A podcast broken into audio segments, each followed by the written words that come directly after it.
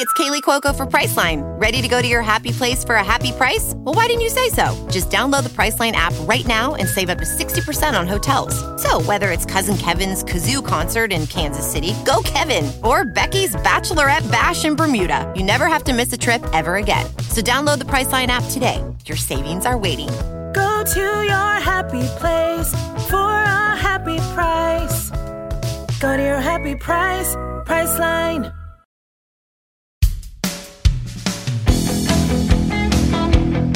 Hello, and welcome to Killer Queens, a true crime podcast. I'm your host, Torella. And I'm your better, prettier, younger host, Tori. We're sisters who are obsessed with true crime. and love gal palin with you about cases. You can expect the occasional curse word. Lots of friends quotes and all the 90s nostalgia. To get in on the conversation, check us out at killerqueenspodcast.com. You can also find us on Instagram and Facebook at Killer Queens Podcast, and we're on YouTube at Killer Queens, a true crime podcast. Okay, y'all, grab your Capri Suns or your Surge and let's talk about some true crime. All right, welcome back to Killer Queens. We have got a very exciting show today. Yay. We have a special guest. Uh, we've got Margot from Military Murder Podcast. Hey, Margot. Hey, ladies, how's it going? Ah, so good. We're so excited. Yeah, so glad to have you. I'm so thrilled to be here. Thank you so much for setting all of this up. And I know we had a little bit of technical difficulties, but I'm so excited to be recording with you, ladies. yeah, we finally got it to work. So But it wouldn't be us if we didn't have technical difficulties. So oh every single time, literally. Facts. Oh my gosh. yeah. So the case that we have today is there's like a touch on military. So that'll be good to get some of your input on that.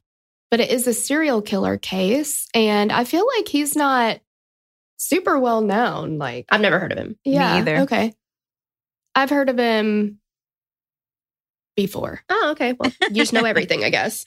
yeah, I just know everything. That's yeah. I think he was in like maybe the serial killer book I had or Oh, pro- yeah, okay. yeah. Cuz they they listed a bunch. But anyway, I didn't know this much about the case, that's for sure. So, before we jump in as always just to let you guys know, we've got a Patreon if you want ad-free episodes, if you want extra episodes, we do 3 a week. Go check it out. Super fun in there.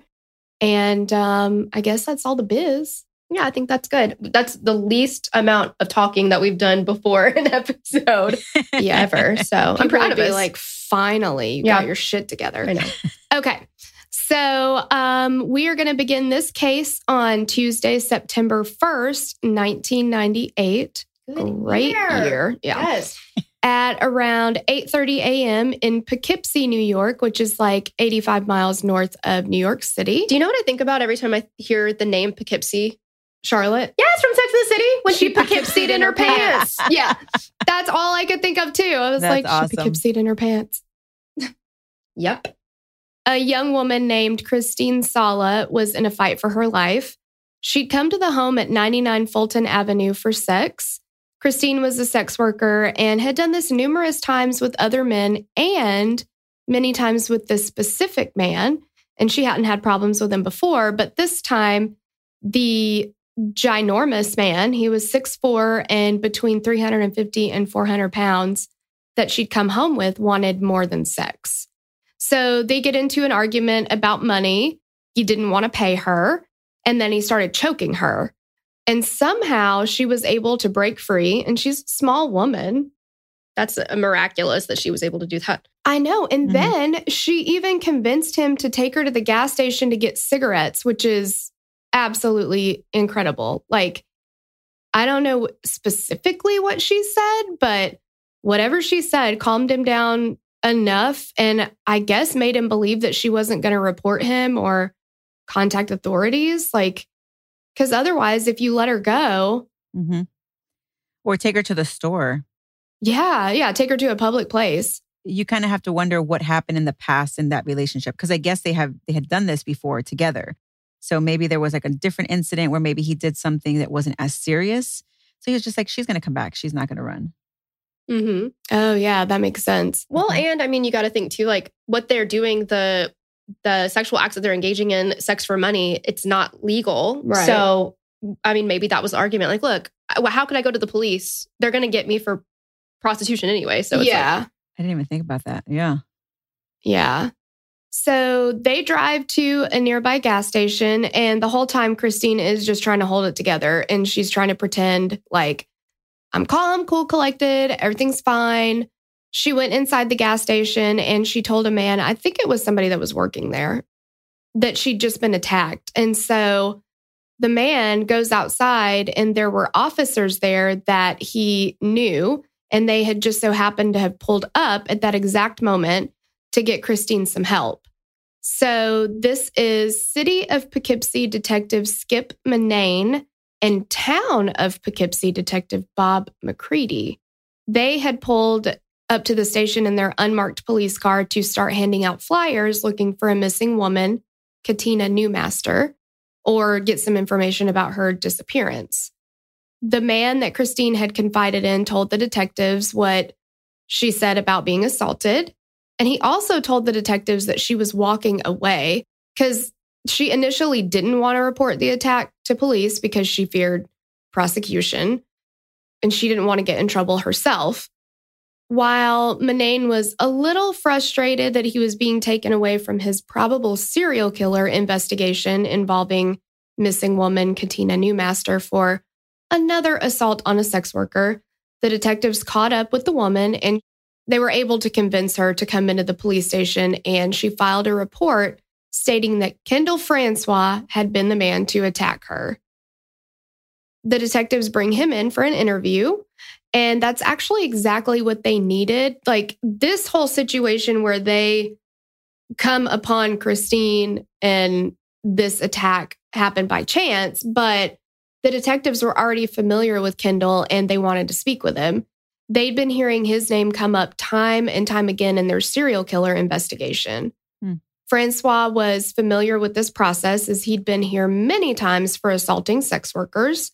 But this time he gave up and ended up asking to see pictures of the missing women and requested to talk to the chief prosecutor of the missing women, and I'll tell you what happened. So, prosecutor Margie Smith comes in.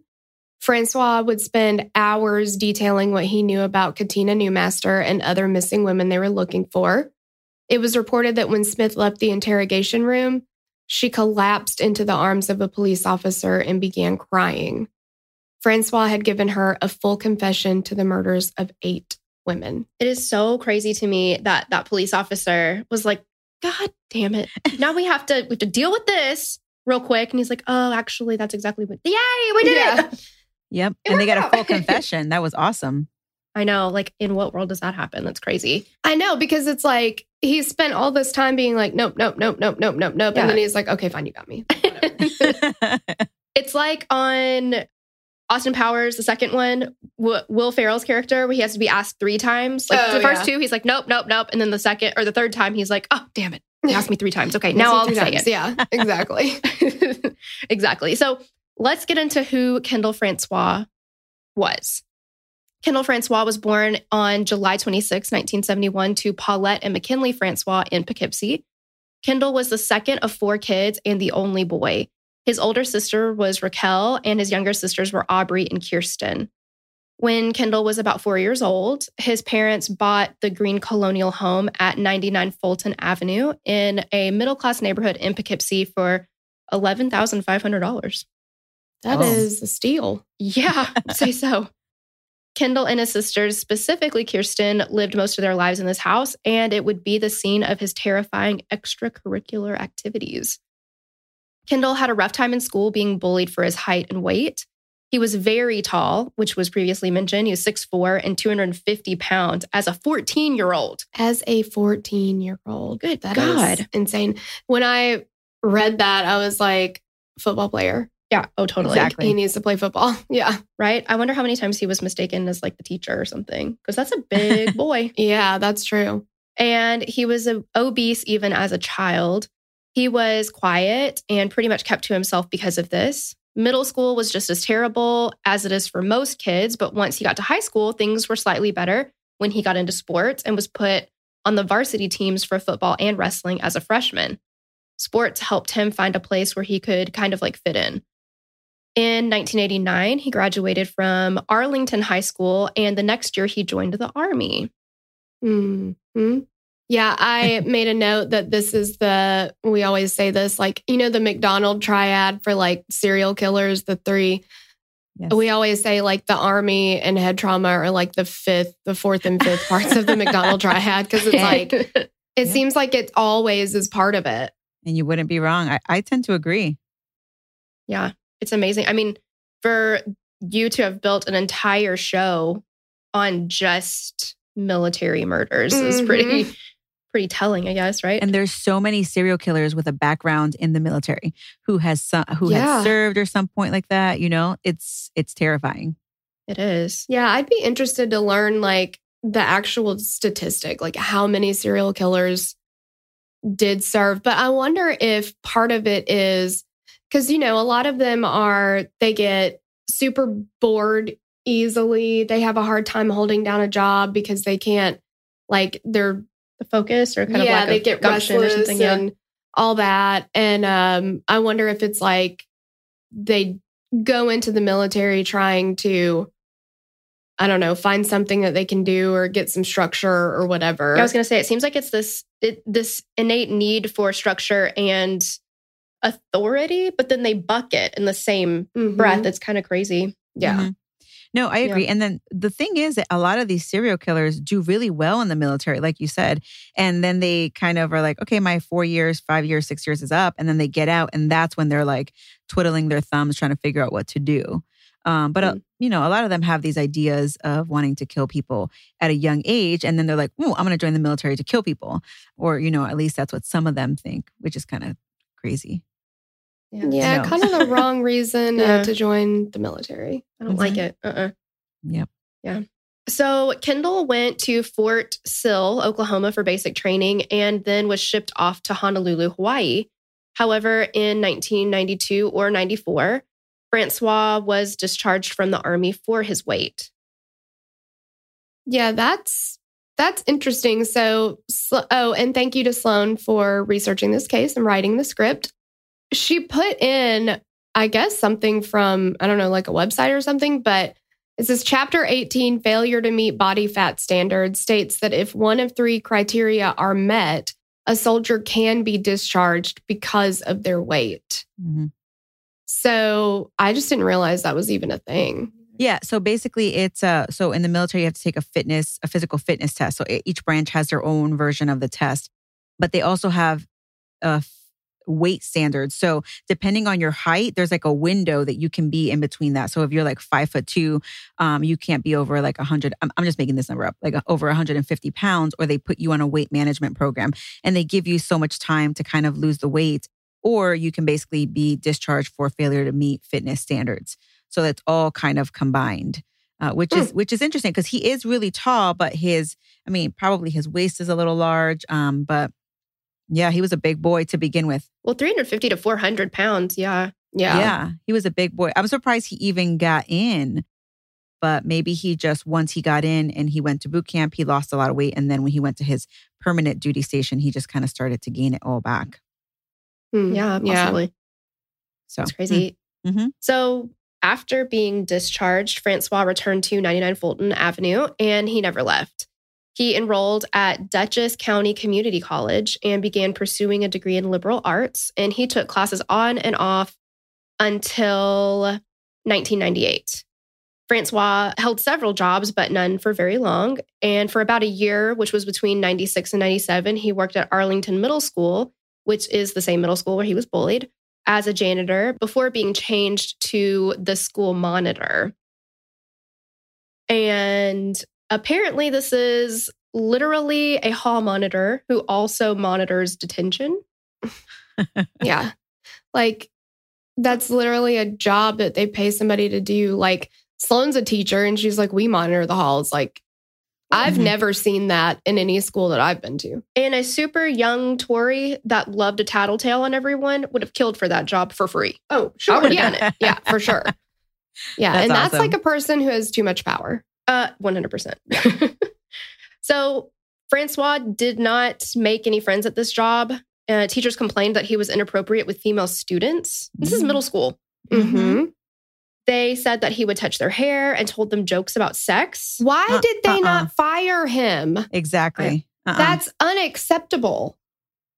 I Mm-mm. don't, even just the hair touching all by itself is Yeah, you should not be touching young girls. no. Yeah. It's so weird. Can you imagine the creepy six foot four, 350 pound janitor touching your hair? That's so. Yeah. mm-mm. Yeah, No, oh, I don't like it. The children didn't seem to take him seriously anyway and called him Stinky as a nickname because, along with being generally a gigantic dude, Francois didn't have great. No, that's not even fair. Uh, he didn't have any hygiene and tended to smell bad. yeah, no hygiene at all. Francois was still living at home with his parents and his little sister Kirsten, who all of the above denied knowing anything about the murders in October of 1996 when he began his murders. And we're going to learn why he was smelly, right? Here in the next section. Oh, yeah. So, I, I, it's crazy. So now we're going to talk about when he basically begins his murder streak. So uh, this is when Francois or Kendall took 30 year old sex worker Wendy Myers back to his house, which also used to be his parents' house, and he shared it with his sister who was in college. So Wendy was his type. She was a white woman with short dark hair, hazel eyes, and a pretty slim figure. Kendall had employed Myers multiple times in the past as a sex worker, and twice she had actually left with his money without giving him sex.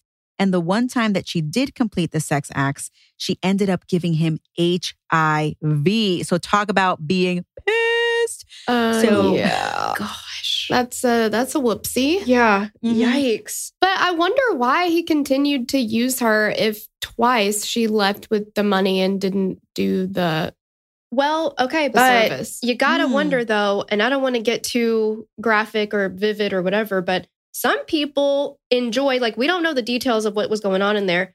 Maybe he was into like being humiliated. Maybe he was into whatever. Like, you can have a sexual gratification yeah. without the act of sex. That's true. Yeah. And maybe maybe he just maybe it was more like a chase for him, you know? Whereas like most sex Mhm. workers are like, okay, give me the money, we have sex and that's it. She was more maybe like he was trying to chase after her. I mean, and she does end up being his first victim, so who knows what caused him to snap. Yeah, very true. So on October 24th, 1996, Francois had had enough. He brought her back to his house where they had sex. And Kendall, same thing as Francois, I keep switching them up. Um, but he was angry and he took over. He strangled her and broke her hyoid bone. He said that she fought hard and, quote, wouldn't die, end quote. When Myers finally stopped fighting and flailing, she still wasn't dead. So Kendall took her to his bathroom, dropped her face down in the tub, and turned on the water, holding her under there until she finally drowned. Then, so awful. crazy, isn't that crazy? Then Kendall carried her body to the attic. Attic, what? That's crazy. I wonder what his plan was for her, but Wendy eventually was reported missing two days later by her boyfriend. A month later, on November 29th, 1996, while everyone else was out shopping for Black Friday, recovering from their food comas from Thanksgiving, Kendall brought home another woman, 29 year old Gina Barone. Gina had been a good but very shy girl until she was about 15 years old when she fell in with the wrong crowd. She became impossible for her mother to handle, and her mother just kind of gave up. She began doing drugs and selling herself for money. Well, she did this for many years, almost 10 years. And when she was 26 years old, she gave birth to a baby girl who she named Nicole. But Gina couldn't take care of Nicole. So Gina's mother thankfully stepped in as a primary caretaker for the child. One night, Gina and her boyfriend Richie got into a fight. And I, I remember watching the documentary on this, and it was like three o'clock in the morning. They got into a fight in the Mhm. street. And Gina got out of the car and she basically was like, you know what, just leave. And so she just started walking the streets. And he was like, all right, fine. And then Gina just kept on walking. But when he came back for her, she was gone. It turns out that Gina had bumped into Francois and she had gone with him. She had sex with him in his car in a parking lot. But Francois said that she was in a pretty bad mood, which we can all imagine because she had just gotten into a fight with her boyfriend three o'clock in the morning. She tells him to leave and he just leaves. She probably didn't mean it. She's probably like, leave, but don't leave, you know? Yeah, exactly. She's like, I can't believe he left. Right. like, what a jerk. yeah. And so she's in a bad mood, right? So she's having sex with him, and she's a pretty tiny girl. He's 350 pounds or more, and they're having sex in a car. So I can imagine it's not very comfortable. And so she's complaining about how heavy he is, and that basically she's like, You're taking too long to finish, dude. And Kendall got super annoyed with her and he just began to strangle her until she finally was quiet. And apparently, he did it so that he could finish. So, so disgusting. so gross. So, after he strangled her for a little bit, it didn't kill her. So, when she finally came to, he strangled her again and held her tight. And then finally, when she was dead, he threw her body in the trunk of the car and drove home. And then guess where he put her? Yep. in the attic. And they also said in that documentary that he had put her body under a mattress and left it there for three months and then put her in the attic. I'm like, Mm-mm. how in the world? And also, like, he lives with his family. Yeah. Are they just not ever, never, never home? Like, uh, because I mean, I'm sure they have jobs and stuff, but like, if he's bringing home all these different women and they're staying for, because he's, we know he killed eight women, so they never left his home, but he, he used the services of sex workers very often. So there's a lot more women that would come because he always pretty much went to his house. Like, And his room is upstairs, so he had to go through the house. yeah, like, are is his family never there so much that because I just can't imagine that he's bringing a woman home, she's staying for like an hour and then leaving, Right. and this is happening all the time. It's just, do they not notice people coming and going? Do they just not talk about it? Is it just like an understood? I don't know. It's just so weird that like he lives there with three other people. Well, and not to mention the smell. Like, Yeah. did they ever say anything about the smell? I know. we're going to find out later about that because I thought the same thing that you ladies are thinking. I was like, this is so weird. And he has he has a younger sister who's like in college. So can you imagine like being a I don't know, 20 I'm I'm guessing here, 22 years old and your brother's home and it smells like crap, like dead people. like dead people and uh and his parents just seem to be pretty oblivious and and as we mentioned Yeah. earlier, they later said we had no idea. And I'm like, why? Yeah. How? The cops kind of go into that and there's probably a lot of psychology that goes into that as well. Mhm. So back to Gina. So Richie, Gina's boyfriend who happened to leave her in the middle of the night, he came back, couldn't find her. And so a week later, after Gina failed to show up, he goes to Gina's mother, Patricia Barone, to see if, hey, where's Gina? And so um, Patricia hadn't seen Gina and she knew right away that something must have been wrong because Gina would never leave Poughkeepsie. So she reported her missing in December. Patricia gave a description of Gina and the eagle tattoo that she had on her back. And she also had a tattoo with the word POP, P O P, on her right arm. Lieutenant Bill Segrist had just been appointed to head the City of Poughkeepsie Police Department Detective Division on January 3rd, 1997, after a 29 year career with 20 of those years as a patrol cop. He knew the area and the people, and his spidey senses told him that Wendy Myers and Gina Barone's disappearances felt like more than a coincidence. Determined to find the perpetrator of these disappearances, they set up surveillance in the area and talked to other sex workers, but came up empty handed. Another month passed and a new year rang in before 47 year old Kathleen Hurley disappeared. I mean, these are quick too. This is Mhm. like Only a a month, month, a month, a month. Yeah. Yeah. She was last seen on Main Street, which was a popular drag for the sex workers of Poughkeepsie. She was also a small white woman with brown hair. She had a tattoo on her left bicep that said CJ. Her disappearance was investigated, but they were unable to find her alive or dead. And they felt like her disappearance was related to the other women. And I also have to like give these detectives a lot of credit because they pushed forward when the rest of the department was like, these are sex workers. Why are you even wasting your time? Like, and they were like, no, we want to find, we want to find what's going on. Like, there's something happening.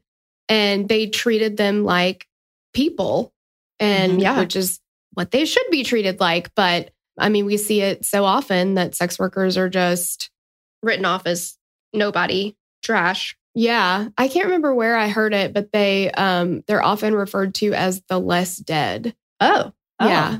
And it's basically the, who gives a shit? yeah, they don't, like, they don't count. Well, they interviewed some of the other sex workers in the area, and one of them was like, "They don't care about us. They don't. They don't give a shit about us. Yeah. Nobody's going to do anything." And I'm sure the two detectives were like, "Uh, excuse me. Yes, we are." I know. No, I love they were working behind the scenes so it they also didn't want to put off um, the whoever the serial killer potential serial killer was so they really weren't putting much information out there so they i, I read the same articles where people were like what the hell you guys don't care about us and they are secretly working behind the scenes Yeah. Mhm.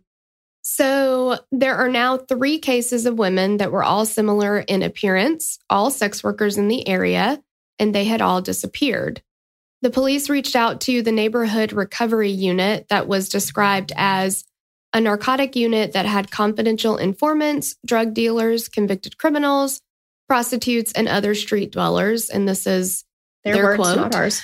uh, they reported back about any Johns that the women reported as being rough during sex.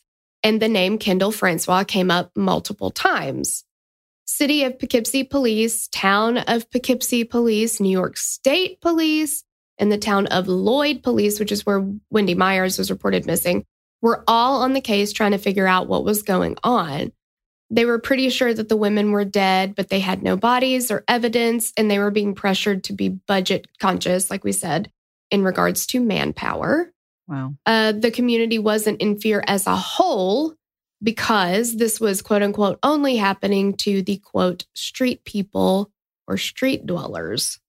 So, again, this is like a thing where when society distances themselves from a type of crime or whatever, or a victim, and you're like, oh, well, that can't happen to me because I'm not a sex worker.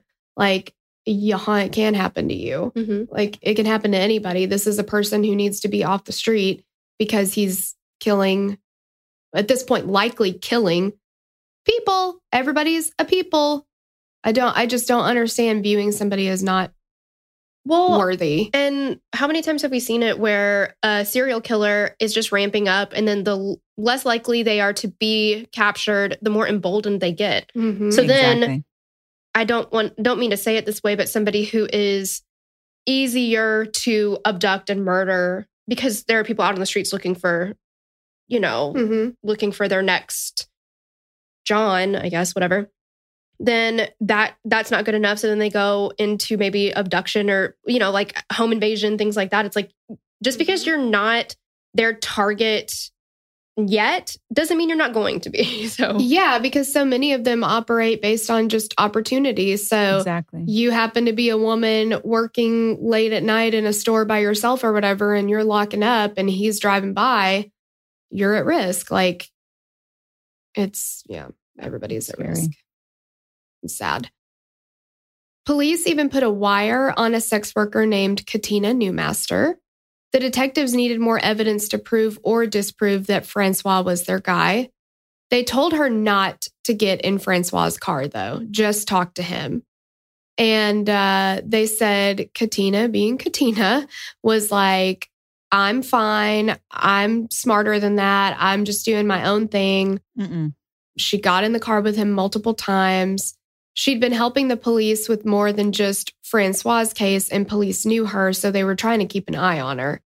In most places, sex workers would not have been looked for if they'd gone missing, which we mentioned. In March of 1997, 31 year old Catherine Marsh, who once again matched Francois's type, was reported missing by her mother, who hadn't seen her since November 11th, 1996. okay what that's four months Did you is did you guys- crazy that it takes that long, but I guess, I mean, I think I think for some some people too, it's like if they're not super close with their family or they're known to kind of go off the radar for a little bit, they're like, okay, I don't always hear from her. It might be a couple months, but you know, in there, there was a holiday that she definitely would have come around or called or whatever. And then it mm-hmm. kind of raises red flags. yeah, That's definitely. true. But Mhm. four months does seem like a pretty big gap there for not seeing somebody or reporting them missing once they've Yeah. been. I'd report you missing if I don't hear from you in about 40 minutes. Well, because I never stop calling you. So if I'm not calling 16 times a day, there's something wrong. Yeah, you're dead for sure.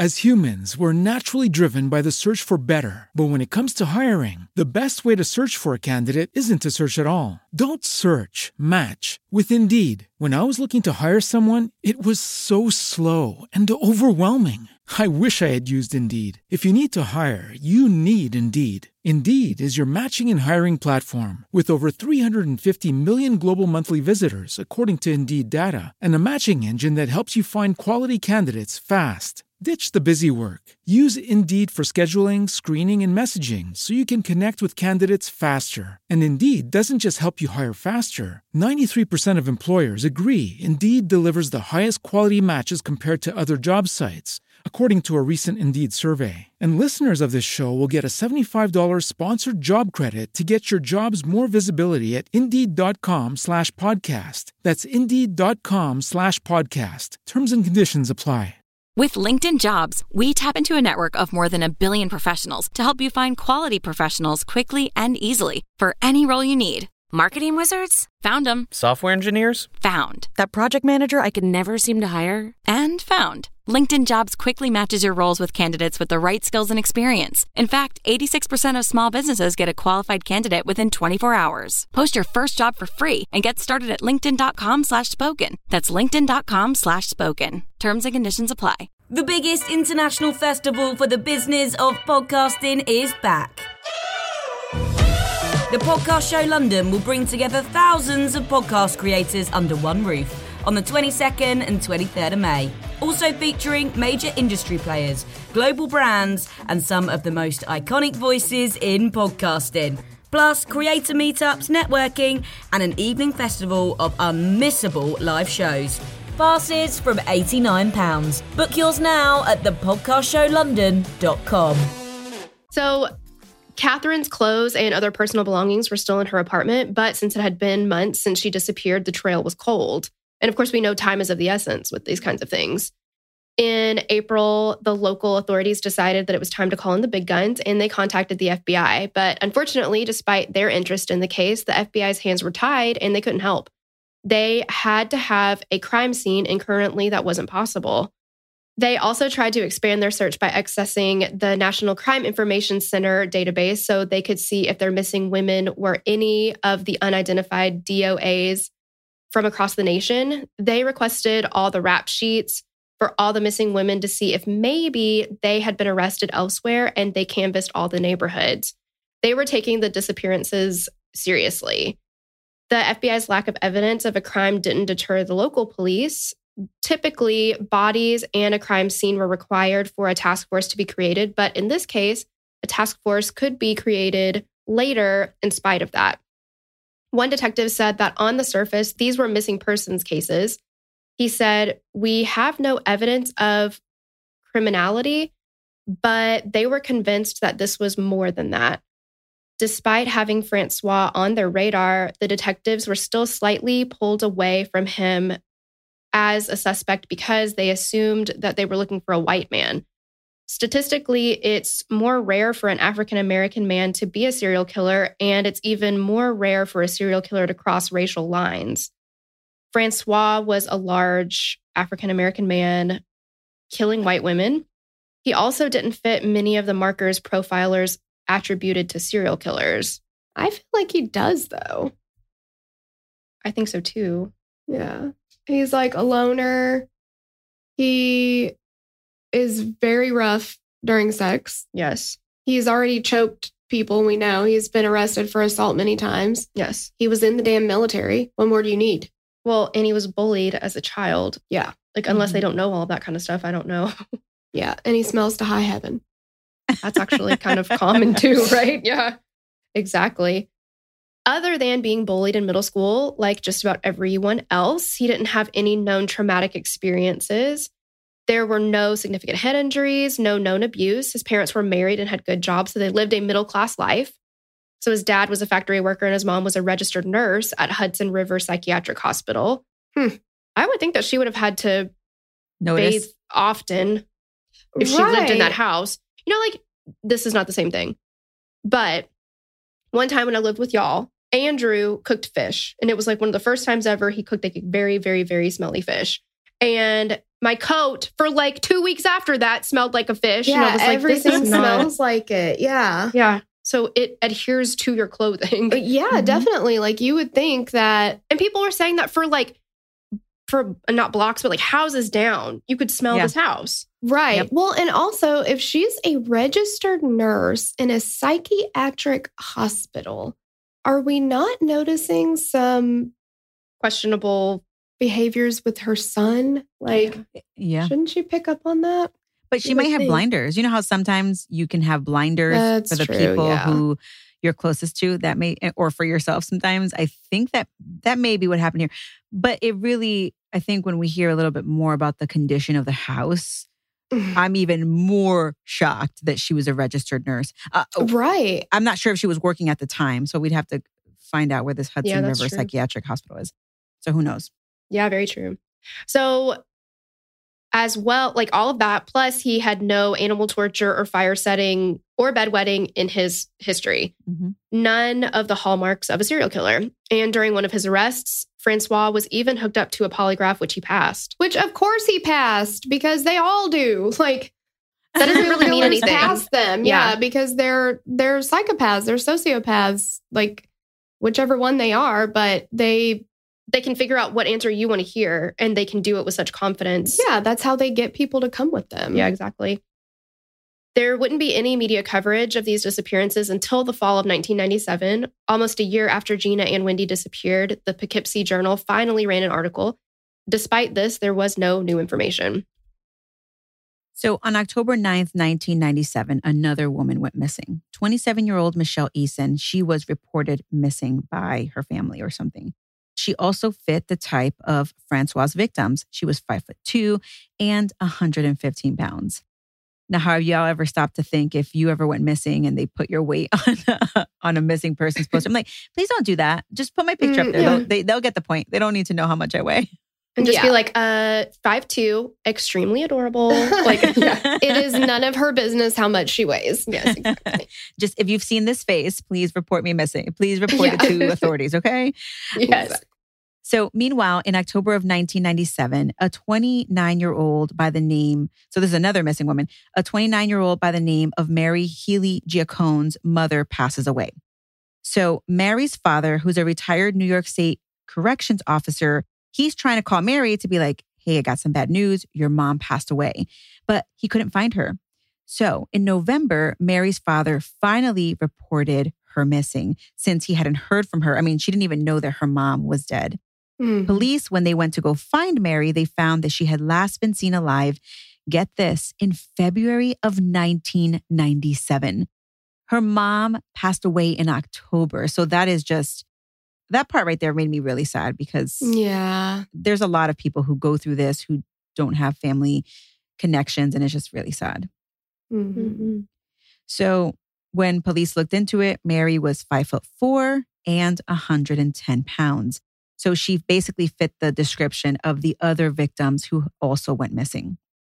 Yeah. And she was in the area of the same, like that same area. Yeah. Exactly. So the police were searching the Hudson River. They were deploying helicopters. They were questioning informants. They're interviewing hundreds of people, but they were still coming up with no bodies and no evidence. So where the heck could these women have gone, right? They're probably thinking they're stumped. So the police actually suspected a few different men from the area who were known sex offenders and reportedly enjoyed rough sex with sex workers. But Francois, he wasn't really high on the suspect list, albeit he was on the list. You know who else was on the list, though? Hmm. our boy Richie. Remember Gina's boyfriend Richie, the one who dropped her off at three o'clock in the morning? That The guy. boyfriend did it. Yep. Yep. uh, well, he was on the list because he had a sizable police record, including assault on women. So probably they're like, what the hell is going on here? So he was on the police's radar, like, okay, mm, you don't seem so innocent to us. And remember, he didn't even report her missing to her mom until like a week later. So they were already kind of suspect of him. Right. So, one man who was arrested back in June of 1997 for assaulting a woman was questioned and looked into, but he would end up being in police custody when the first three of the women vanished. So, what a great alibi, right? To have like, you think I did it, but I was in jail. So, mm, no, again. it's like the alibi of all alibis. Yes. Exactly. And Richie was eventually cleared, though. So while the detectives were able to cross off many of the men that they had originally suspected and was on their list and were on their list, the one person who stayed on the list was Kendall Francois. People in the community were doubtful that the police were actually working the disappearances, which is what we just talked about, and they assumed that the detectives were not looking for them because of their chosen profession. Lieutenant Segrist told the Albany Times Union, quote, these girls don't have set schedules. It took time for the families to realize that something was wrong. And then they even thought for a while that they might turn up, end quote.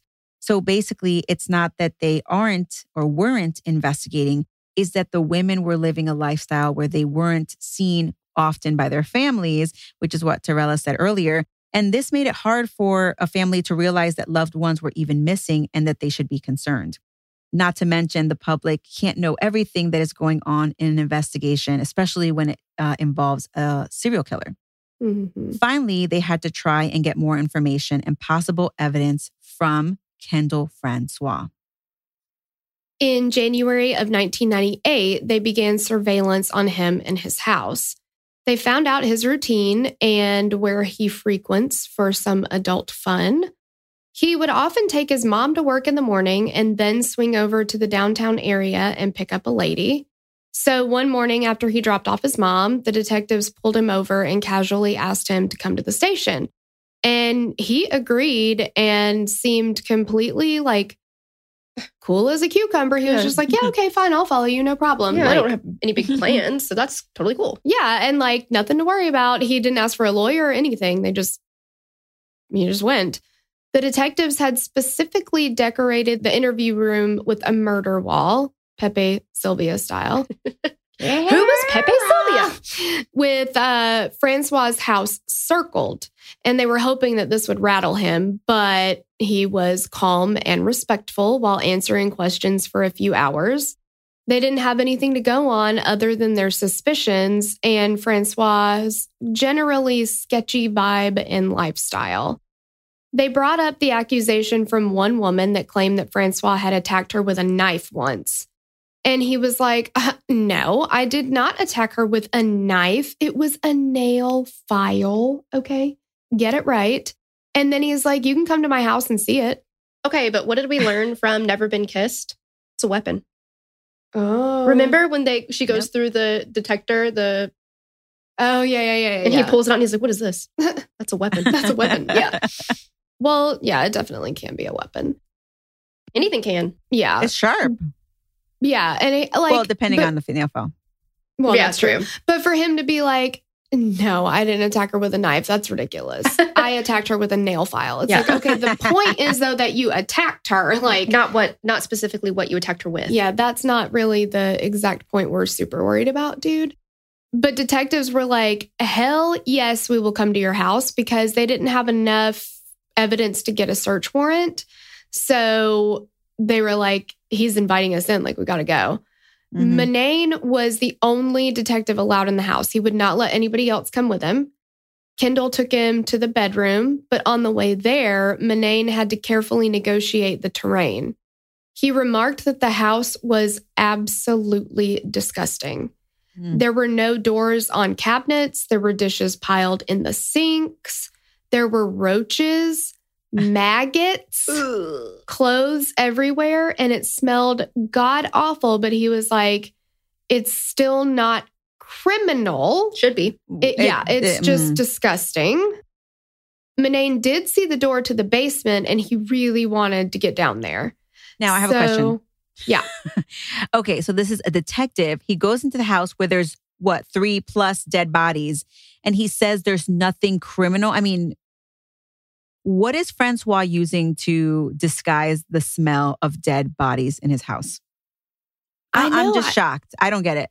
Yeah, you have to wonder like, I mean, if there's just straight up maggots all over the floor, like it I can't imagine what that smells like. But I also I'm just like absolutely mind blown that the rest of his family, like you might have one person who lives in absolute filth, but four people nobody's cleaning and like nobody's saying anything. They're all just fine with it and they get up and go to work. Because this Like, is it's the whole mess. house. This is disgusting. Yeah, like yeah, this is like living in a in a dumpster. like should have been condemned. Yeah. But I do think though, so let's say the detective went into a cleaner house and smelled the smell. Then Right. you'd have like probable cause, right? I mean, I would I don't know how probable cause works really, but Yeah. I would think that you'd be like, okay, this shit doesn't add up. But if you go into a house where it's like crawling with roaches and maggots, I think that you would be like, makes sense. Yeah. Ah. Exactly. The smell, I would expect the house like this to smell this bad. Yeah, for sure. Hmm. It just Although, I mean, we Yeah. talked about it, death smells different than rotten food. I'm sure. Right. Yeah, we learned that in the Casey Anthony case because her mom was like, smells like there's been a dead body in the car. And then she's like, oh no, that was just an old pizza box. No, bitch, it was not an old pizza box. Mm-mm, God, mm-mm. whatever. Mm-mm. Uh, so Francois takes him to the bedroom, but he would not let Mannain enter any other rooms. After Francois could not find the nail file in his room, he got agitated and decided it was time for the detective to leave. And Detective Mannain was like, he starts like kind of freaking out. He's like, we gotta go. And he's like raising his voice and just acting very weird. While they were on their way out, Mannain had managed to get in front of Francois and tried to play dumb and started down the basement stairs. But he said Francois like physically grabbed him by the collar and told him that was not the way out. And he was like, that was really weird that he acted that way. Like, you know, most people, if you're in the house with them, they're just like, oh, you know, whoopsie, that's not the way to go or whatever. Like, we're going this way. But he kind of freaked out about it and physically grabbed him. So they leave, and detectives still have nothing more to go on. If I was Mannain, I would be freaking the fuck out. Mhm. I wouldn't want to go to that basement with this big ass guy right behind me. Yeah, No. and alone too. It's like Uh-uh. nobody else is. I mean, maybe they're outside, but still. Oh. yeah, too much can happen in the amount of time somebody needs to bust up in there. I don't know. Yeah. Scary. So that same month, Francois was arrested for the assault of a different sex worker. So this guy is just batting a thousand, right? I mean, he's Yeah. just like not letting anything stop him. The woman he attacked was reluctant to make the report and press charges, but she did. She told the police that Francois had picked her up on Cannon Street in Poughkeepsie and taken her to his house.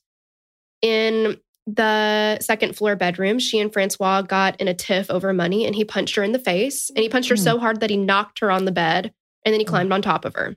Jeez. Francois begins choking her and choked her so much that she was like, okay, fine, fine, fine. We'll have sex. Just, I mean, I'm sure she was like terrified, right? Yeah. And once he was done, he took her back to Cannon Street, which is kind of crazy to me. Like, I wonder what it just has to be like, what whatever way the breeze is blowing that day. Why he didn't? Not that I want her to die, but you know what I mean. Like, right. right, Yeah. why not her? Why did he was? Why was he like, yeah, I'll just take you back, no big deal. Yeah. Yeah. It's that's very. Yeah. You wonder what his uh criteria is or whatever. One hundred percent. Yeah. So after she filed her report, the police arrested Francois, and in May of 1998, he pleaded guilty to third degree assault, and this is a misdemeanor that got him 15 days in jail. 15 days in jail. He And this is not a first offense. right. He violently attacks a woman. 15 he days in raped jail. her. He raped her. I mean, that Mhm. this is straight up rape. He, the only reason she consented to sex was for fear of her life. This is right. the definition of rape. Uh uh Mhm. This is a Yeah. felony. Uh uh Yeah, exactly. Yeah, Ooh, but I guess I mean they're I'm sure it's like a bigger Looking fish to fry type of thing. Well, but they're looking at her as a sex well, worker. absolutely. And the court's just like, well, You asked for it.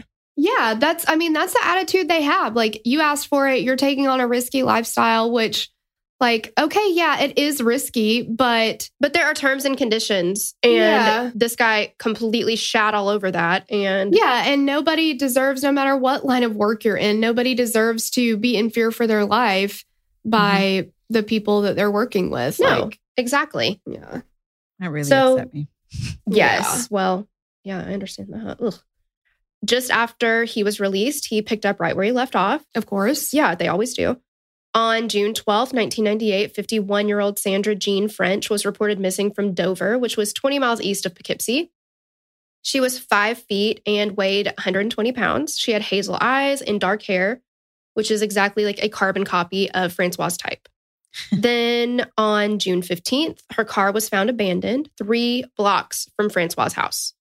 One source said that Francois left her body lying in his Mickey Mouse comforter while he got dressed and went off to school. A Mickey Mouse Mhm. comforter. In a filthy house. Let's not forget that. Mm. I just wonder do they make Mickey Mouse anything in adult sizes? Because this man is big. yeah. Ah. Was half of him hanging out of that Mickey Mouse comforter? I know. Yeah, you would think that's like a twin at best. Yes. Yeah. I mean, I'm I'm thinking about the important details of this case. like, how big like, was the wait a minute. comforter? was he cold at night? it was the 90s. It's possible that they had adult size That's Mickey true. Mouse stuff, you know? That is true. The aforementioned task force was created in July of 1998, and it involved two investigators from the city of Poughkeepsie. One detective was from the town of Poughkeepsie, and one investigator was from New York State Police and was commanded by Sergeant Michael Harkin from the city of Poughkeepsie. And it, this was not advertised to the public. A fellow sex workers, and this is what I was talking about earlier. One of us, uh, a fellow sex worker, told a reporter on July 26th of 1998. She said, "We're lowlifes. That's what it comes down to. People don't care that we're missing because they think we don't belong on the streets in the first place.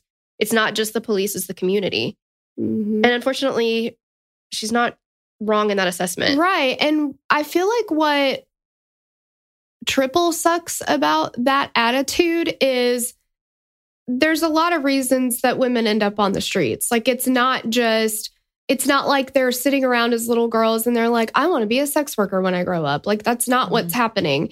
There's so many reasons that they they end up and a lot of it is force and fear and addiction and all that kind of stuff. But This attitude Obvi- perpetuates it. yeah, and obviously the members of the community are utilizing these services or they wouldn't be on the street in that area. So mm-hmm.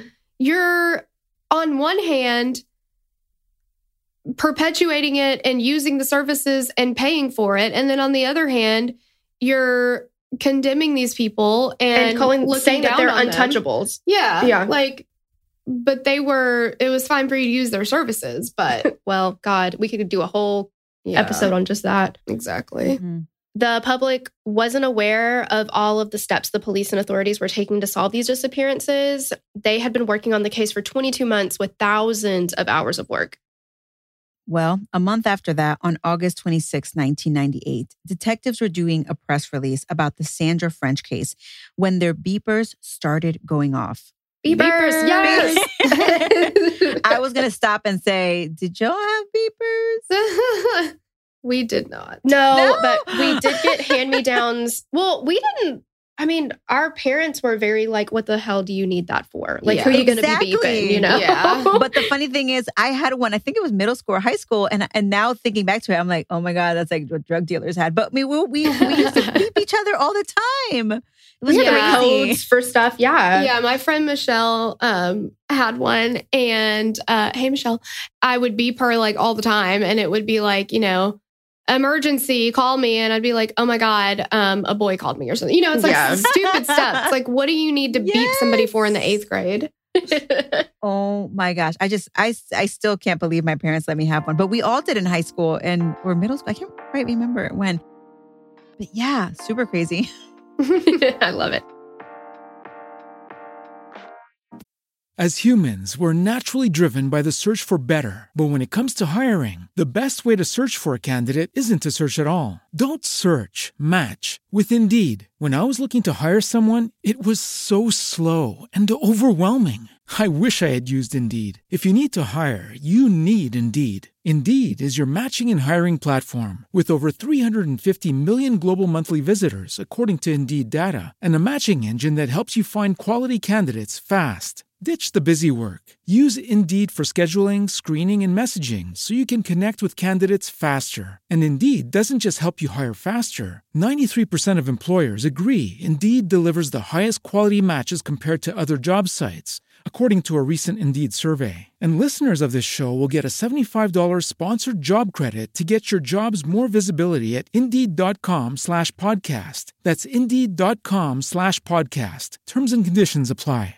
With LinkedIn Jobs, we tap into a network of more than a billion professionals to help you find quality professionals quickly and easily for any role you need. Marketing wizards? Found them. Software engineers? Found. That project manager I could never seem to hire? And found. LinkedIn Jobs quickly matches your roles with candidates with the right skills and experience. In fact, 86% of small businesses get a qualified candidate within 24 hours. Post your first job for free and get started at linkedin.com slash spoken. That's linkedin.com slash spoken. Terms and conditions apply. So, of course, these police officers who, uh, you know, clearly should have, or detectives actually, who clearly have a need for a beeper, um, their beepers start going off. Katina Newmaster's luck ran out. And so remember, Katina was the one who was not supposed to be getting in Francois's car. She was their informant, but she kept doing it. And so they had just spoken with her two days before. And now, surprise, surprise, she was missing. Mm. Katina had been getting into Kendall's car despite police warnings. And this time, she was never seen alive again. A few days later, on September 1st, 1998, they set up a roadblock to stop cars and hand out flyers about Katina's disappearance. They were near a gas station when they saw the one and only Kendall Francois pulling away. This is when, this is going to take us back to the beginning of the story, when the customer comes out to tell them that Christine Sala said she had just been attacked. Mm-hmm. So now that we've kind of brought us back full circle, we're going to talk about what happens next. So, after Francois was brought in, he actually admitted to attacking Christine.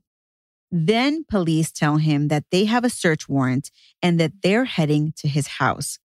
Francois, at this point, knows the jig is up, man, and he asks to speak directly to the prosecutor. And he basically lays everything out to her and just tells her everything, which is strange that he did that. I mean, I guess he just figured, well, they're on their way with a search warrant. They're going to find all these bodies anyway. So let me just warn them, maybe? No. Yeah, maybe. Yeah, it's definitely, I mean, it, it's just uh no, no, no, no, no. Okay, yeah. But because I mean, I guess technically, if they'd gone and found the bodies, he could try to use some defense of like, they uh had a seizure or it was mm. self defense or something, but mm-hmm. you're not going to get away with that with eight people. Right. Eight. Yeah. So at that point, he asks to see pictures of all the missing women that they're looking for. And when they bring him the photos, they actually said that he went through them as if he were going through family photos. So he, weird. Super weird. He would flip through them nonchalantly and see a girl he knew, and then he'd put it to the side and say, Yep, I killed her. Then he'd flip a couple pages. Yep, I killed her. Flip, flip, flip. Yep, I killed her. Flip, flip. I killed her. I mean, the police officer's jaws must have like dropped.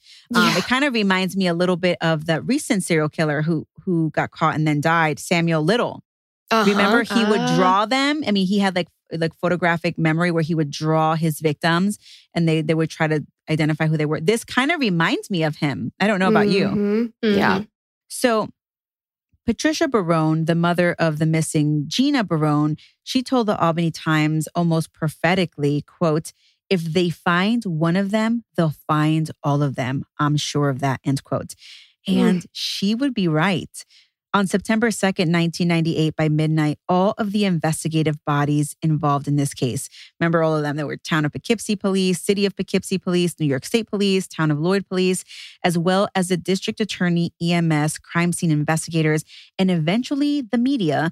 and neighbors, they descended upon the small two story green colonial house at 99 Fulton Avenue that Paulette and McKinley Francois bought in the 70s, which it makes it's kind of sad because they bought that house house in the 70s. I'm sure it was paid off by this point, and they planned to live out all of their days. And now Yeah. it is swarmed by police and neighbors. Well, and let's not forget the disgusting condition of the house itself. Yeah, I wonder like when it got to that point. Like you have to think that like they buy the house and They don't immediately fill it with garbage. yeah, Mhm. like it's just so weird how you like slip into that. I don't know. Mhm. I mean, from what they describe the house, and I think it's coming up here in a, in a minute, um, but it seems to me like they were hoarders. So at what Mhm. point did they start hoarding? I don't know because they had been living there for close to 30 years by this point. Mhm. Right, yeah. So detectives let McKinley, Paulette, and Kirsten know that they were going to enter the home and the family would have to leave.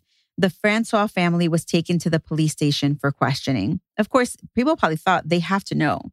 So while it would seem like hiding at least eight bodies in a two story house, and it wasn't that big, I saw a picture of it. Mm-mm. You would think that that would be pretty obvious and like you'd walk in and be like, yep, there's bodies in here. Well, the Francois house was in no way, I think you said this earlier, was not that straightforward. The team took pictures that night, but they were forced to put the investigation on hold until daylight. Like Mannain saw in his previous visit, the Francois house was nasty, making it very difficult to maneuver safely. It was reported once again that the house was absolutely chock full of garbage. It was on every inch of the floor along with the furniture. Okay, like Friends. Yeah. Margot, do you watch Friends? Have you watched Friends? Yes. When Ross dates that, well, by all accounts, she's beautiful. I don't love that actress, but Yeah. not that she's not beautiful, but I don't love her. But anyway, uh, and he goes to her house or her apartment, and it's just disgusting. And she's like Uh-huh. got bologna and chocolate syrup and all the things on her couch. And yeah, that's yeah, he's like they're like making out on the couch, and his hand like dips into something, and he pulls it up, and it's like Chocolate yogurt syrup or yeah, something, chocolate yeah. syrup dripping off of Oh it. And it's like, eh, So disgusting. so yeah. gross. yes. Mm-mm. I'd be like, bye. Yeah. and she didn't want to go to his apartment because it had a weird smell. Oh yeah, yeah. He's yeah. like, "What is it, soap?" yeah, yeah. What is it? Soap? Clorox. Yeah, exactly. It was noted that clothes were also piled up and covering the floor as well. They had sheets on the windows instead of curtains, and the kitchen was covered in rotting food, old Mm. newspapers, broken furniture, and still more garbage.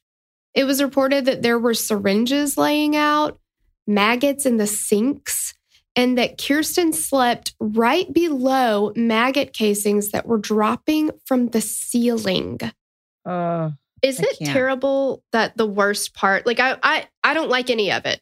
Make that clear. Right. The maggots were the part where I was like, like I know. I can't. Inside your house, like I've only had maggots like I've seen them in our outside garbage can like twice. Oh, for food. Yeah, and I've like almost died about it. I mean, it's Yeah. disgusting and it's outside Oh. and I'm like, "Oh my god, what do we do about this?" But if we had maggots in our house, I'd fucking Uh-uh. move. Yeah, Like- there is no reason to stay. I mean, that's just burn the house down. Yeah, exactly. exactly. Start over. Ew.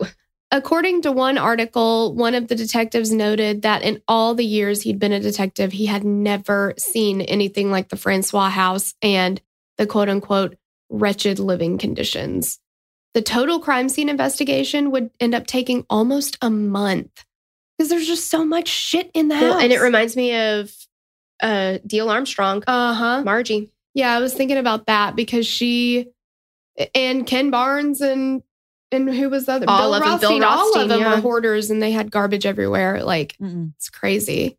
With all the trash and rot, it's not surprising that the smell of dead bodies was masked by the overall stench of the house.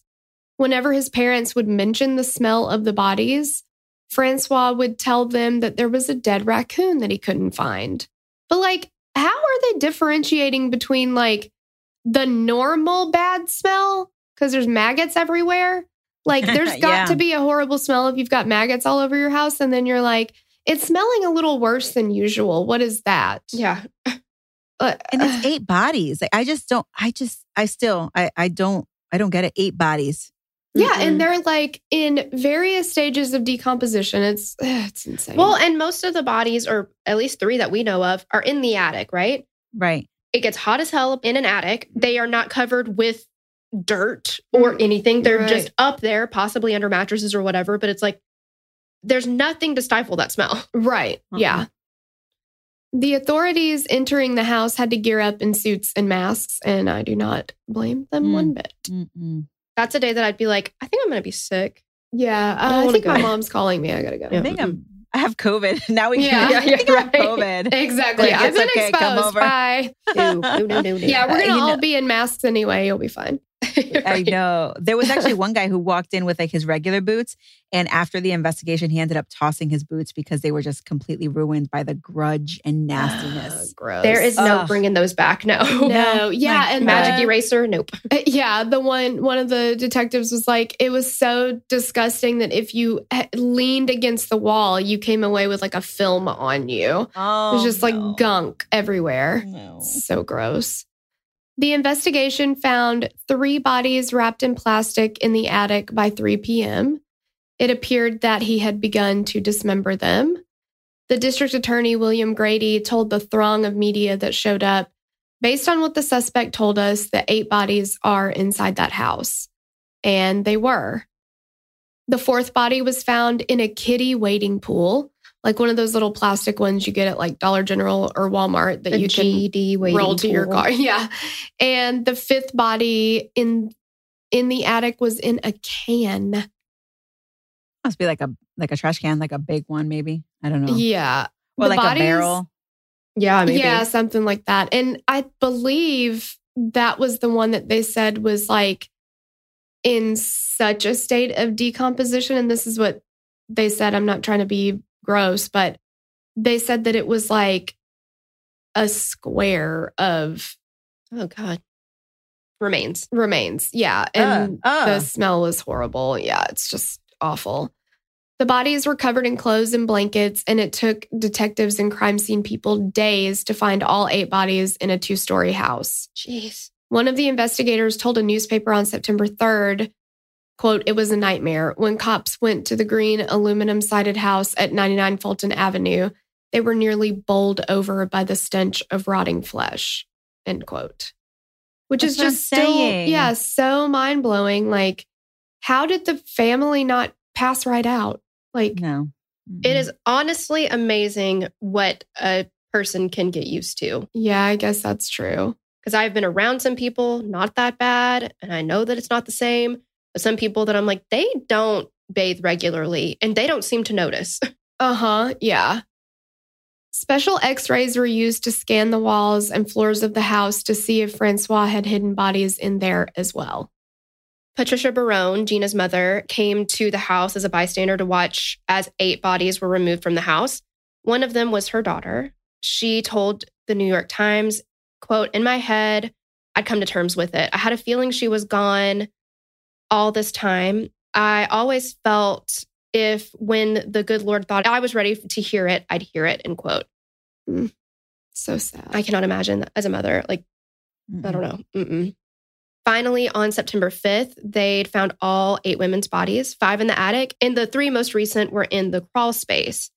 It took three days to carefully remove the bodies from the house. The first to be identified was Katina Newmaster, then Gina Barone, Sandra Jean French, Catherine Marsh, Wendy Myers, Kathleen Hurley, and finally, Mary Giaccone. However, while they had expected to find the body of Michelle Eason, they didn't, and instead found the body of 34 year old Audrey Pugliese from New Rochelle. She had never been reported missing. Michelle Eason, the only African American victim, was never found. She really didn't fit Francois' type, and since the rest of the bodies were in the house, it's thought that she maybe wasn't one of his victims. That's a little bit confusing. So did he did he confess to it or not? Like I, I couldn't find it, but it's like weird. I'm like, did he confess to it or not? yeah, I don't. I don't feel like he did. I think they just lumped her in Her because kid, she was in the yeah. same area. But and probably same. I mean, she disappeared. Like uh, by all accounts, Yeah. except for the fact that she what didn't fit his type. yeah, It seems like it would be and I don't know, sometimes not to say that this is, I don't know, it always makes me feel kind of bad talking about it this way, but for documentaries and cases, sometimes to make it a little bit more like quote unquote salacious, they throw in like a Right. red herring or something. I'm like, Uh-huh. oh, maybe this Yeah. is it. Yeah. That's possible. Yep. That sounds right. Yep. On Wednesday, September 9th, Kendall Francois entered a plea of not guilty. I cannot believe the gall of this man. He's like, didn't do it. Mhm. Not me. Yeah. The families of the victims were fucking pissed. The courtroom busted out in yelling, crying, and screaming. One mother screamed, He killed my daughter.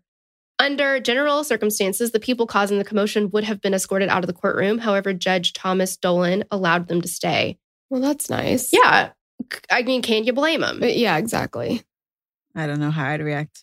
Yeah, no, I Mm. mean, God, I don't, I think a- a lot of times when we talk about stuff like that, we're like, well, we can't really say what we would do. I think I would have been on the news. You know what I mean? Yeah, Like, I would flip Yep. shit. Like, especially to sit there and watch him say not guilty. Yep. Like, yeah, somebody's getting their ass beat. It's just so strange to me, though, that he's like, there was a time when he was interrogated or questioned. He was like, all right, you guys got me.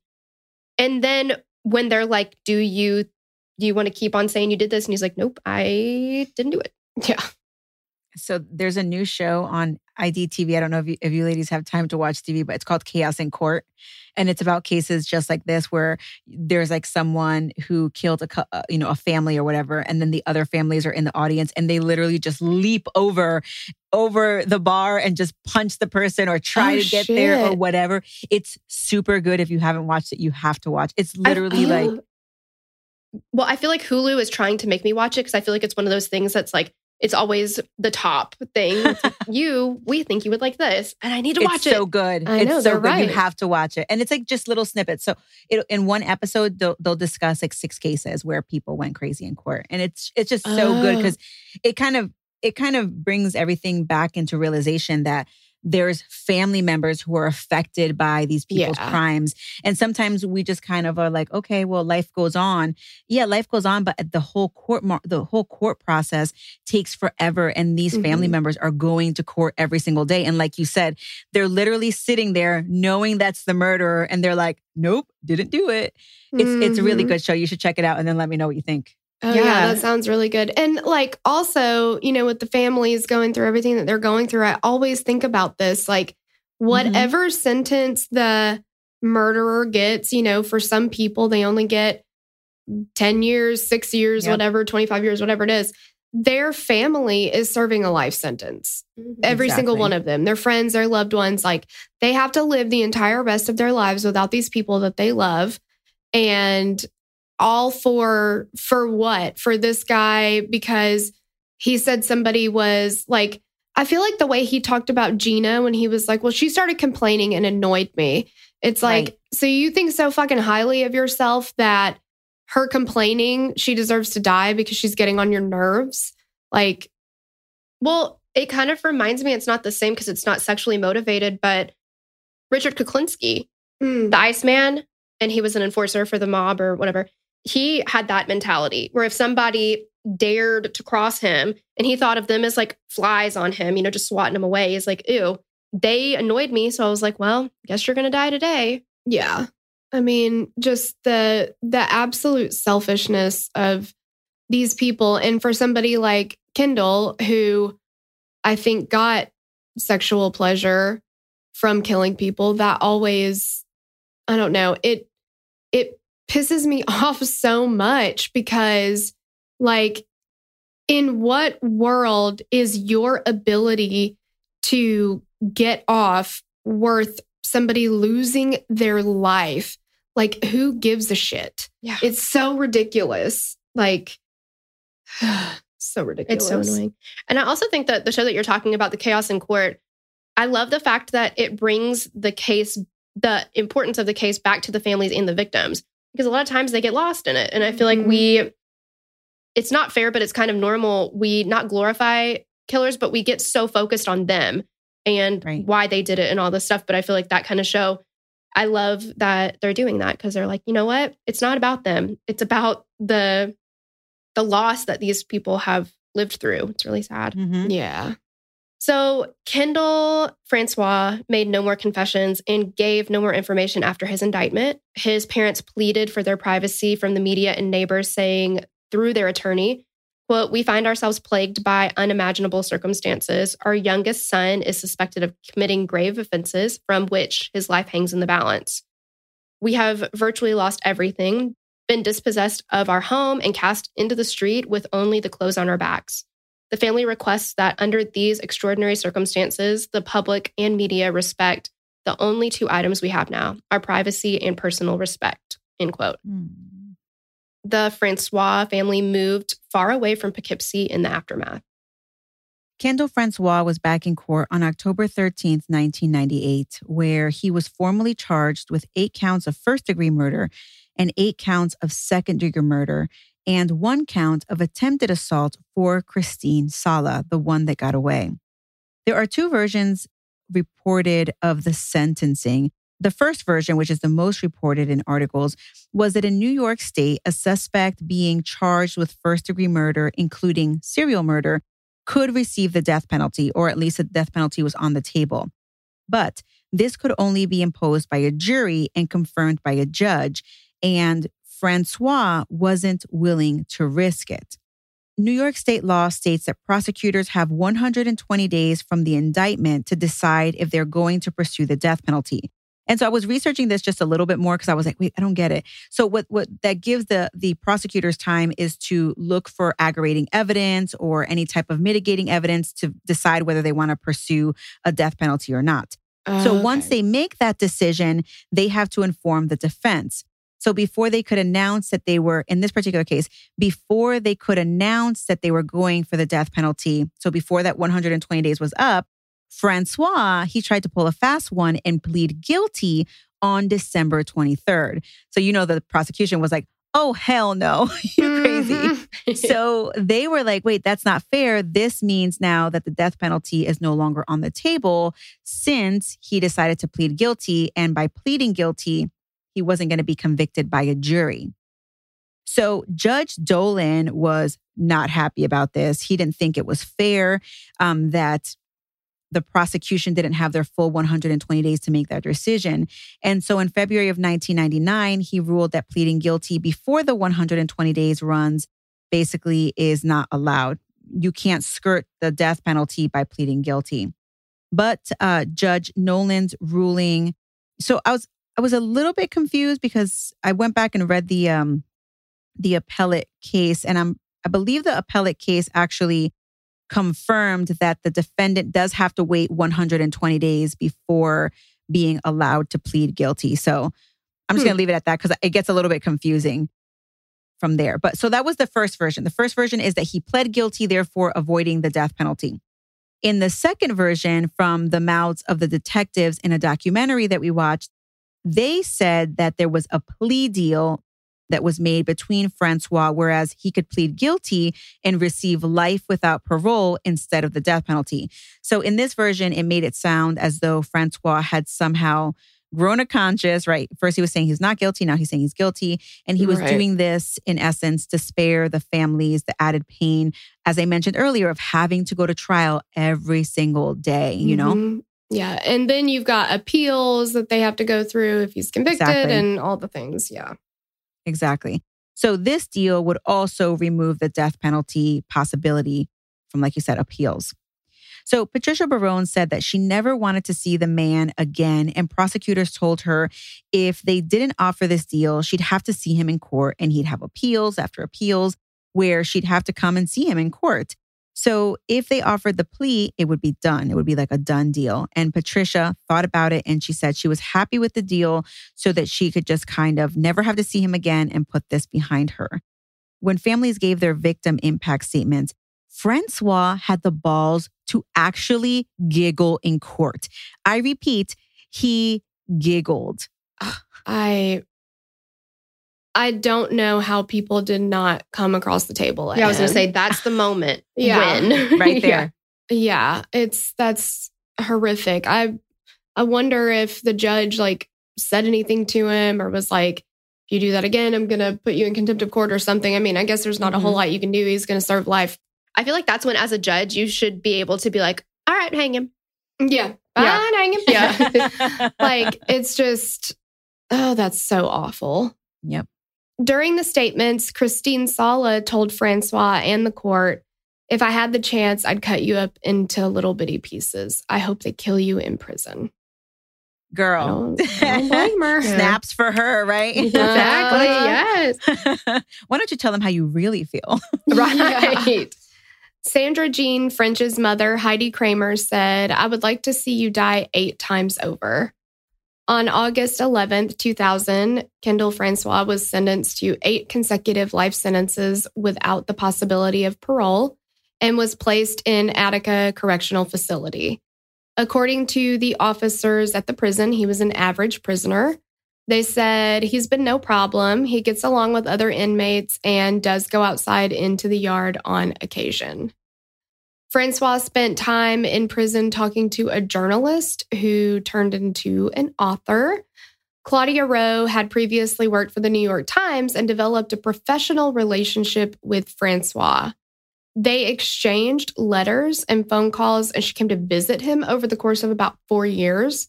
She would use these correspondences to write a book called The Spider and the Fly A Reporter, a Serial Killer, and the Meaning of Murder. He would tell Rowe, killing seemed easier than getting into a relationship. What a crock of Are those shit. the only two options? Right. Like, well, I can't get into a relationship, so I guess I have to kill people. Right. Yeah, no, there's the third option there, sir. He also gloated that if he hadn't confessed, quote, I could have kept going. It would have gone on and gone on, and they never would have found a thing, end quote. Not true. They were onto him so hard, they just needed a little more evidence. And you're going to fuck up, dude. Like, Yeah. Yeah. A Poughkeepsie police officer she interviewed said the same thing. So, when asked why he even confessed if he was so untouchable, Francois said, It just came to me when I was sitting there by myself. That doesn't mean anything. No. And he wasn't untouchable by that point. They had gotten a search warrant because he attacked another person. So they were going to find the bodies. That's Mhm. he was caught. Whatever. On her final meeting with Francois, he told her, I was thinking, I want to throw you down on this table and fuck your brains out.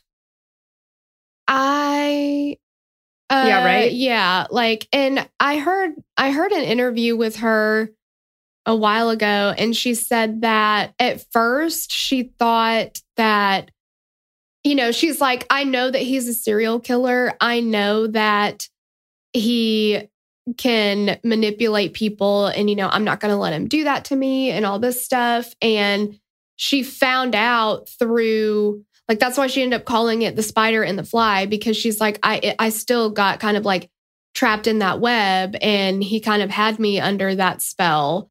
I was still prey for him. Like he you know had he been able to he would have done something to me like he just that's what he wants to do Terrifying. yeah. Unfortunately, or fortunately, depending on your viewpoint, in September of 2014, after serving just 16 years, the then 43 year old Kendall Francois died in prison, reportedly of natural causes, or some reports have uh, listed cancer as the cause of death. But, you know, if you're somebody who's like, I want him to be in prison for a super duper long time, then, you know, that's kind of cut short. But that's the case. Hmm. It is crazy. Yeah. I feel like a lot of times in these kinds of cases, like I guess depending like what we said about where you where you stand on it, you don't get much closure, but you don't get justice with it because it's like, wow, he literally lived 16 years. But I don't think it didn't seem like he was that upset about being in prison. I mean, he seemed pretty content Yeah. with it, Yeah. other than the lack of killing. But Yeah. And he probably actually had to shower. And there's no maggots, probably. I would get the hope, yeah. Yeah. His maggots. Mrs. is maggots. Maybe they were like pets. I don't know. I don't like it. Yeah, yuck. Yeah. Um, Margot, tell people where they can find your show and you. Awesome. okay. Um, so the show is called Military Murder, and you can find it on your favorite podcast platform. So wherever you listen to Killer Queens, just put in Military Murder, and you can find me there, and you can subscribe and like and listen. Also, you can find me on Instagram. Instagram is where I'm the most active on social media at Military Murder Podcast. And you can also find the show on Facebook. You can find my Facebook page at Military True Crime.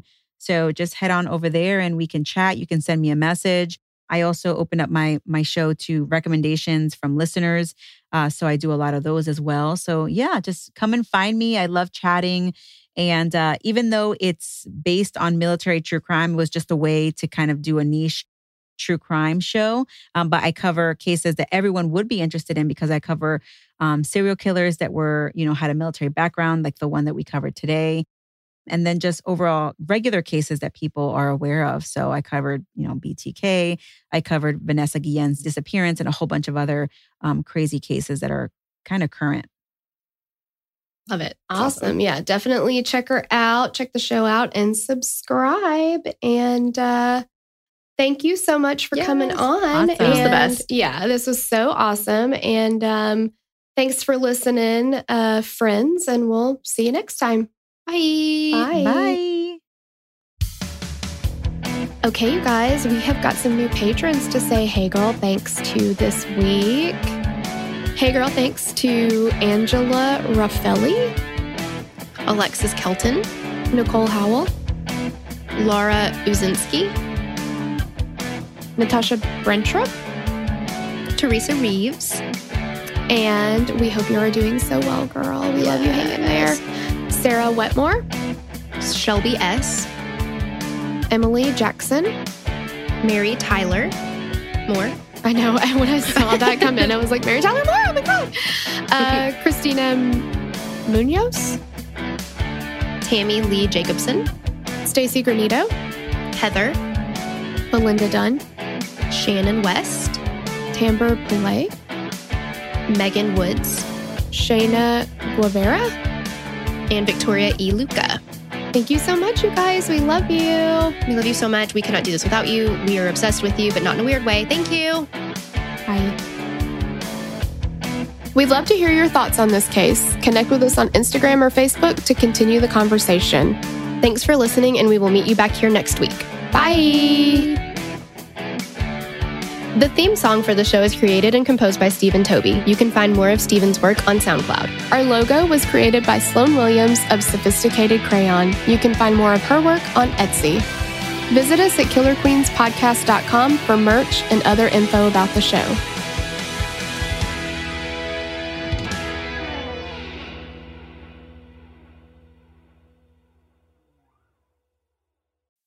As humans, we're naturally driven by the search for better. But when it comes to hiring, the best way to search for a candidate isn't to search at all. Don't search, match with Indeed. When I was looking to hire someone, it was so slow and overwhelming. I wish I had used Indeed. If you need to hire, you need Indeed. Indeed is your matching and hiring platform with over 350 million global monthly visitors, according to Indeed data, and a matching engine that helps you find quality candidates fast. Ditch the busy work. Use Indeed for scheduling, screening, and messaging so you can connect with candidates faster. And Indeed doesn't just help you hire faster. 93% of employers agree Indeed delivers the highest quality matches compared to other job sites, according to a recent Indeed survey. And listeners of this show will get a $75 sponsored job credit to get your jobs more visibility at Indeed.com slash podcast. That's Indeed.com slash podcast. Terms and conditions apply. The biggest international festival for the business of podcasting is back. The Podcast Show London will bring together thousands of podcast creators under one roof on the 22nd and 23rd of May. Also featuring major industry players, global brands, and some of the most iconic voices in podcasting. Plus, creator meetups, networking, and an evening festival of unmissable live shows. Passes from £89. Book yours now at thepodcastshowlondon.com. As humans, we're naturally driven by the search for better. But when it comes to hiring, the best way to search for a candidate isn't to search at all. Don't search, match with Indeed. When I was looking to hire someone, it was so slow and overwhelming. I wish I had used Indeed. If you need to hire, you need Indeed. Indeed is your matching and hiring platform with over 350 million global monthly visitors, according to Indeed data, and a matching engine that helps you find quality candidates fast. Ditch the busy work. Use Indeed for scheduling, screening, and messaging so you can connect with candidates faster. And Indeed doesn't just help you hire faster. 93% of employers agree Indeed delivers the highest quality matches compared to other job sites, according to a recent Indeed survey. And listeners of this show will get a $75 sponsored job credit to get your jobs more visibility at Indeed.com slash podcast. That's Indeed.com slash podcast. Terms and conditions apply.